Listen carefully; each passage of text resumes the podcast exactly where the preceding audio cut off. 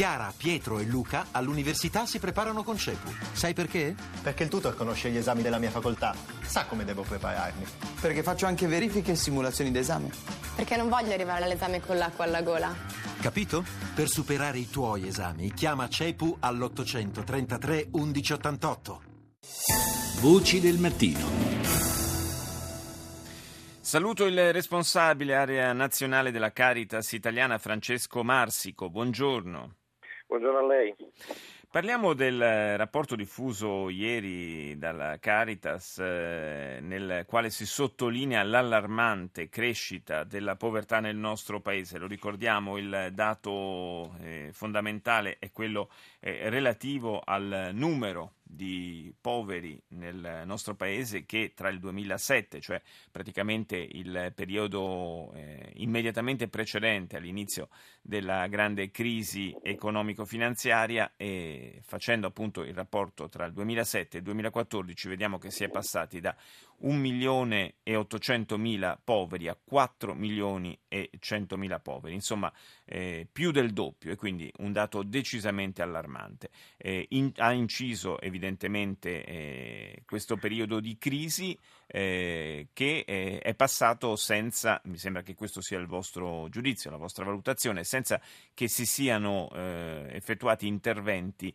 che abbiano potuto fare da contrappeso.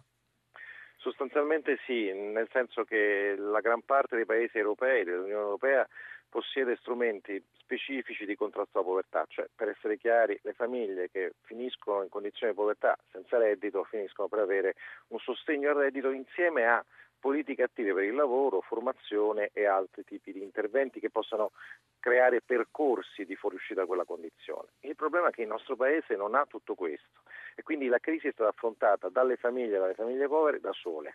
Quindi quelle famiglie che per esempio non avevano, per una strana alchimia delle nostre leggi sugli ammortizzatori sociali, né disoccupazione né cassa integrazione sono passati dall'avere un reddito pensiamo alle piccole aziende, a non averlo affatto e quindi chiaramente dover fare affidamento soltanto con i propri risparmi, con la rete familiare, rete amicale oppure appunto interventi caritativi. Ma questo ovviamente per un paese avanzato come il nostro non può essere la diciamo, ricetta per tenere le famiglie fuori da povertà. E l'altra cosa che diciamo è che dopo la crisi questo aumento che lei giustamente citava non, si, non svanisce da solo nel senso che la ripresa non comincia dalle persone più fragili certo. a offrire opzioni di lavoro, possibilità di lavoro. Quindi o ci sono politiche specifiche per questa quota di persone non irrilevante, oppure il rischio di avere anche nei prossimi anni una quota di povertà non compatibile con un'economia avanzata. Non soltanto, abbiamo già sottolineato in più occasioni come questo uno degli effetti purtroppo duraturi di questa crisi sia una polarizzazione della società, nel senso che comunque è un periodo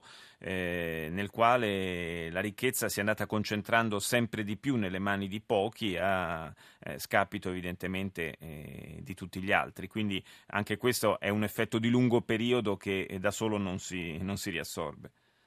Evidentemente sì, e questo chiaramente aggrava anche l'idea di una, crisi, di una, ripresa economica dopo la crisi che faccia uscire le persone dalla condizione di povertà, perché è evidente che se diciamo così, i maggiori eh, profitti, una distribuzione economica che dà ai più ricchi, evidentemente non incentiva i consumi. È una banalità, ma è così, perché evidentemente soltanto le persone che hanno meno reddito, ma che in questo momento non ce l'hanno e non ce l'avranno in termini diciamo così, di fuoriuscita dalla condizione di povertà, non, so, sarebbero quelli che fisiologicamente sono portati a spendere quasi tutto il loro reddito, tutto il loro reddito se sono in condizioni di povertà.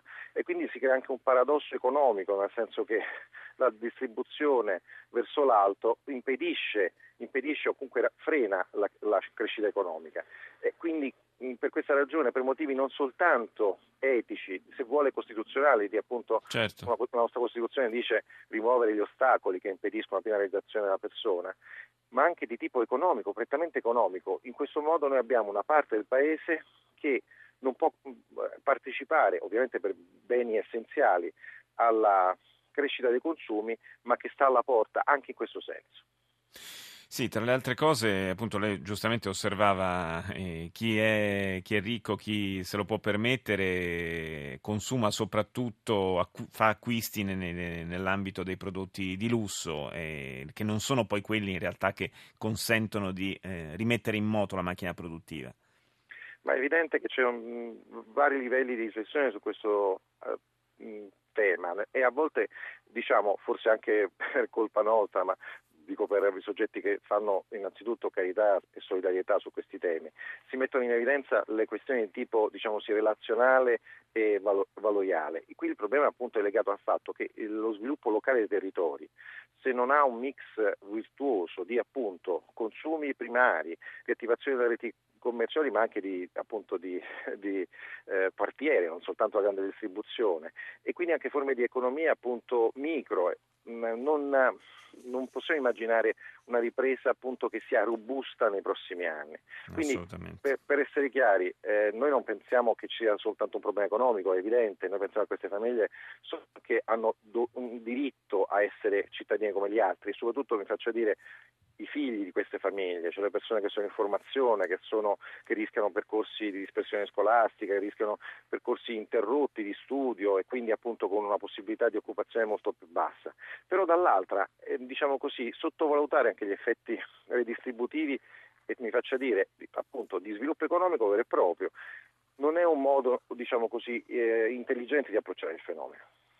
C'è qualche misura che auspicate in particolare?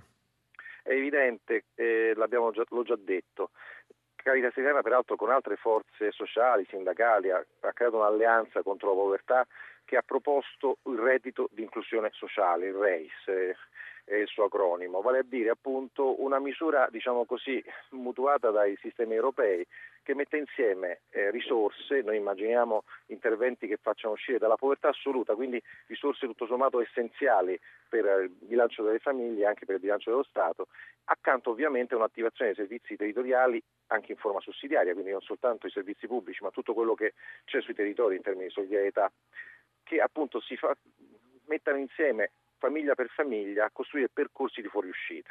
Quindi risorse e eh, accompagnamento presa in carico. Grazie, grazie a Francesco Marsi, corresponsabile area nazionale della Caritas italiana, per essere stato con noi.